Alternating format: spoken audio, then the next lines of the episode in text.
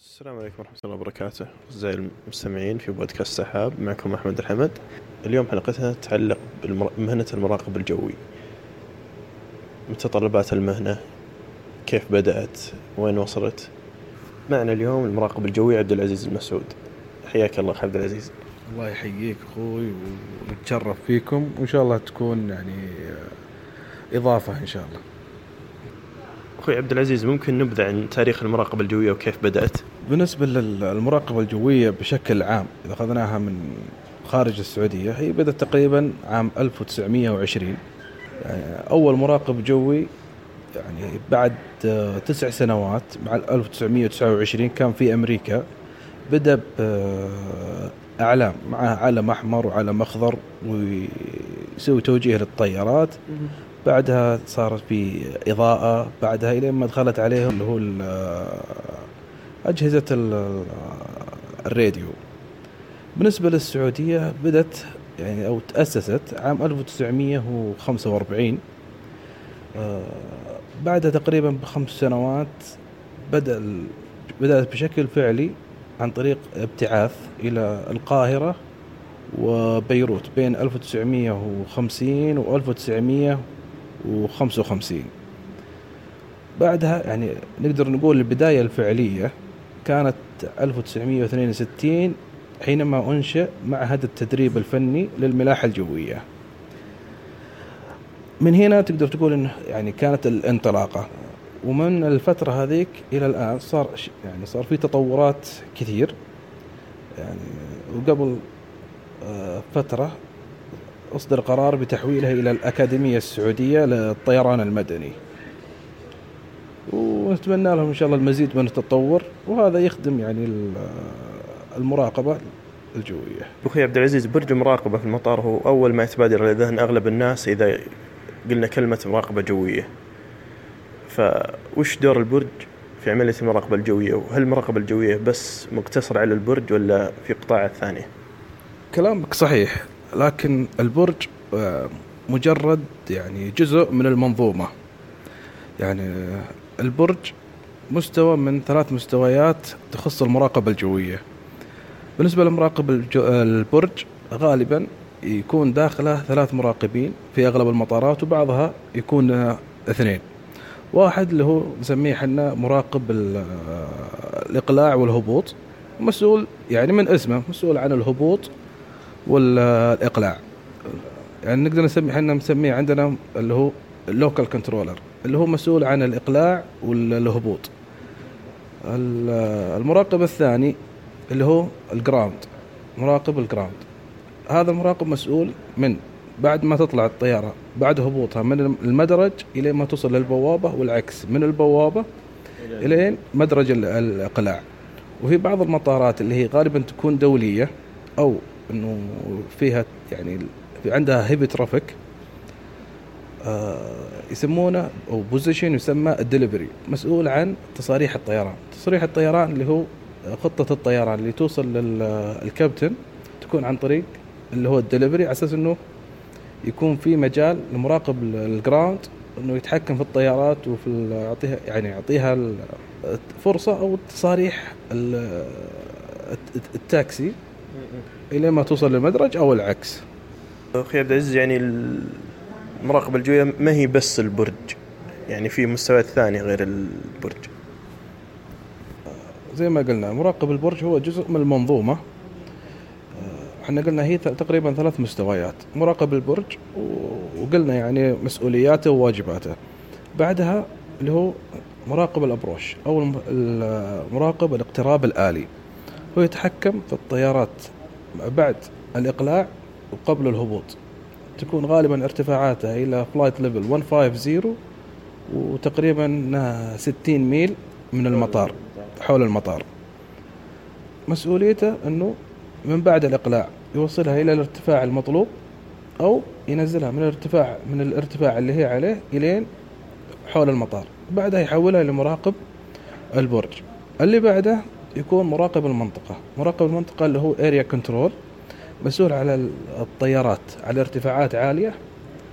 وقبل الهبوط تكون غالبا ارتفاعاتها إلى فلايت ليفل 150 وتقريبا انها 60 ميل من المطار مسؤوليته انه من بعد الاقلاع يوصلها إلى الارتفاع المطلوب أو ينزلها من الارتفاع من الارتفاع اللي هي عليه الين حول المطار بعدها يحولها لمراقب البرج اللي بعده يكون مراقب المنطقة مراقب المنطقة اللي هو اريا كنترول مسؤول على الطيارات على ارتفاعات عالية وغالبا تكون الطيارات على cruising level يا أنها تكون عابرة للأجواء وهذا الأغلب إنه تكون عابرة للأجواء أو محولة من مراقب الاقتراب الآلي أو ال approach control.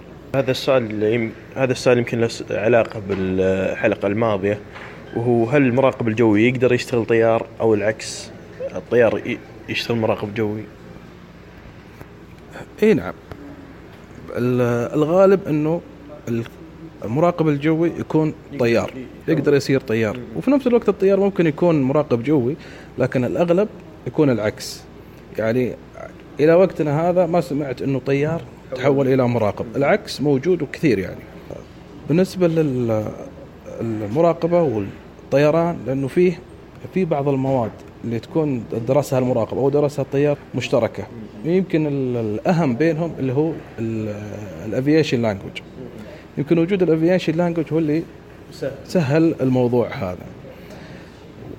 يمكن يمكن أتوقع إنه صعب تشوف طيار حول إلى مراقب جوي. الأغلبية كذا لأنه المراقبة بشكل عام غير معروفة لكن الطيار يعتبر حلم. يعني أغلب الأطفال لما تجي تسأله يقول لك أنا أبغى طيار. ما عمرك سمعت واحد يقول أبغى أصير مراقب جوي لأنها غير معروفة. لكن يعني في الفترة الأخيرة بعد ما تحولت الملاحه الجوية إلى شركة صار في اهتمام وأتوقع إن شاء الله مع زيادة الاهتمام بعد فترة إن شاء الله من الزمن إن شاء الله نقول قريبة تسمع إنه المراقبة الجوية بتكون حلم. مثل ما تفضلت إن المراقبة الجوية بدأت تأخذ سمعتها بين الشباب فكيف يتم تأهيل المراقب الجوي لين يمسك مثلا area control أو approach أو tower يعني يدخل في الميدان. يعني كبداية هو قدامه زي ما يقولون طريقين. يا إنه يروح عن طريق ال- الأكاديمية السعودية وهي تعتبر آه، دراسة ثلاث سنوات. طبعا لها يعني متطلبات. يعني حسب الشهادة حسب اللغة الإنجليزية وجودتها. وعنده يعني بعد ما يسجل عن طريق الأكاديمية في ثلاث أنواع من التدريب. أساسي وتطويري ومتقدم. بالنسبة للتدريب المراقبة الجوية عندك يا دبلوم سنة يا دبلوم سنتين يا عالي. يختلف على حسب. السنة لازم يكون عنده لغة إنجليزية وحاصل على الايلتس 5.5 هذا يكون دراسته سنة لأنه يتجاوزون عن اللغة الإنجليزية ويطلع بتخصصين. يعني زي ما قلنا المراقبه ثلاث تخصصات. هنا يطلع بتخصصين.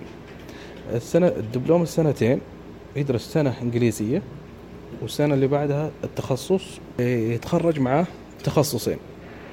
غالبا تكون برج أو مراقب آه، tower و approach. هذا الغالب. بالنسبة للدبلوم العالي اللي يكون ثلاث سنوات يكون سنة آه، لغة إنجليزية وسنتين تخصص يتخرج بثلاث تخصصات اللي هي ال area control ACC وال approach control وال tower control. أو ممكن يكون عن طريق الابتعاث وهذه من يمكن تقريبا أتوقع ثلاث سنوات أو أربع سنوات بدأ يشتغلون على الطريقة هذه أنه الابتعاث. ونفس الشيء يكون سنتين يرجع بتخصص غالبا يكون تور وأبروش كنترول. كل مهنة أسرار وتفاصيل معينة ما يعرفها إلا اللي يكون قريب منها واشتغل فيها. ممكن تذكرنا بعض المواقف أو بعض الأشياء المعينة اللي صارت لك؟ والله شوف يعني زي ما قلت هي في بعض المواقف أحيانا تمر عليك يعني أشياء على قولهم تفرحك وأشياء يعني تضيق صدرك. أنا من الأشياء اللي يعني فرحتني إنه وصلني شهادة شكر من طيار رقم رحلة. السعودية 7908 آه يعني شوف حافظ رقم الرحلة. لكن تسألني وش اللي صار أو وش اللي سويته إلى إلى الآن أنا ما أدري. يعني جاء خطاب الشكر باسمي. لكن وش اللي صار؟ وش الله أعلم. فهذه من الأشياء اللي على قولهم تفرحك لكن من الأشياء يعني اللي على قولهم تضيق صدرك لما أحيانا يجيك pilot ويسوي request إنه نحتاج إلى دكتور و ambulance على ال gate يكون بعيد من المطار. أو أو مثلا كان عابر الأجواء وسوى divert للمطار. آه للأسف أحيانا ما يلحق. فهو مضطر إنه يعطينا خبر إنه ترى ال passenger اللي معاي مثلا توفى. يمكن هذا الموقف هو اللي يعني أكثر شيء يضيق يعني يضيق خاطرك.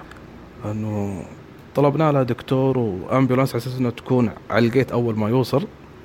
لكن للأسف ال- ال- ال passenger اللي معاه توفى وما لحق. واحيانا يعني الحمد لله رب العالمين يكون إصابته خفيفة أو شيء فيلحق عليها. غير يعني ما نبي ندخل في أشياء كبيرة. engine fire ولا ال bird strike يعني أشياء كثير تصير لكن آه نادر أشياء نادرة. خصوصا يعني زي ال bird strike غالبا يعني خطيرة لكن تقدر تتداركنا لكن مشكلة ال- ال passenger on board هو ال- غالبا يكون المشكلة. بس يعني مثلا لو جتكم حالة bird strike بالنسبة لل bird strike يعني لازم يجينا report من ال pilot إنه أنا عندي bird strike آه بالنسبة لي أنا ك controller لازم يعني على قولهم أطبق ال separation بينه وبين الطيارات اللي حوله لأنه حيكون مضطر ينزل. لو كان على ارتفاع عالي مضطر إنه ينزل إلى ارتفاعات أقل أساس إنه يقدر يعادل بين الضغط آه، داخل الطيارة وخارج الطيارة. بعدها نعطيه الأولوية آه، النزول آه، حتى إنه في أحد إحنا نسميه established ال final يعني ممكن أسوي له أنا break وهذا ينزل قبله. لأنه خلاص صار في عنده حالة emergency فله ال- الأولوية دائما. مثل ما تفضلت قبل شوي إن التخ- التخصص هذا يعني ما ما كان معروف إلا قبل فترة قريبة. معروف بالنسبة للجمهور. ف كيف أول شيء تعرفت على التخصص هذا وين درست التخصص وين تشتغل حاليا؟ شوف أنا أقول لك من الأول ما كانت معروفة. يعني لدرجة أنا ما كنت أدري أصلا وش هي المراقبة الجوية. أنا قدمت في آخر يوم. يعني تقريبا تقدر تقول على عام 1426 يعني بالصدفة كلمني واحد من الشباب قال ترى في تقديم في مطار الملك خالد بس وشو؟ الله أعلم. ما تدري. والله ما أدري وشو رحت قالوا هذه مراقبة جوية. قلت قدم قدمت ما عندي مشكلة. لأنه تعرف الفترة يكون واحد بعد التخرج متحمس أي شيء يكون يقدم. آه بعدها بفتره جانا الق- اختبار أخذنا الاختبارات وأخذنا كل شيء جاء القبول. والدراسة طبعا على أيام ال- المعهد التدريب الفني. قبل زي ما قلنا قبل لا تتحول إلى الأكاديمية. إيه كان على المعهد التدريب الفني سنتين. في جد في- جدة. أول سنة كانت على اللغة الإنجليزية. بعدها آه، يمكن أنا أعتبرها أنه من حظي. إحنا درسنا تخصص واحد يمكن الدفعة حقتي آه، تخرجنا تخصص واحد اللي هو مراقبة تور آه، بعدها رب لك الحمد ما تأخرنا يعني حتى في التعيين يمكن ما أخذنا تقريبا شهر. آه، تعينت لله الحمد في مطار الملك خالد الدولي مراقب برج. قعدت تقريبا أتوقع من أربع إلى خمس سنوات. بعدها آه، انتقلت إلى اخذت دوره برضو في جدة مراقب بروش ورجعت تقريبا أربع سنوات. بعدها انتقلت لل... نفس الشيء رجعت لجدة لأن كل التدريب أو الدورات تكون في جدة. آه، مراقب ACC أو ال area control و... والحمد لله رب العالمين ربي أكرمني خلصت ال... الأقسام كلها. والحين الحمد لله على قولهم ريحنا شوي انتقلت لقسم التدريب. والحين أعتبر يعني مدرب في مطار الملك خالد الدولي. نشكر الأستاذ عبد العزيز المسعود على الوقت والمجهود اللي بذل معنا في هذه الحلقة ونشكركم أيضا أعزائنا المستمعين لأي ملاحظة أو اقتراح أو فكرة لموضوع حلقة نرحب فيكم على حسابنا في تويتر @سحاب بودكاست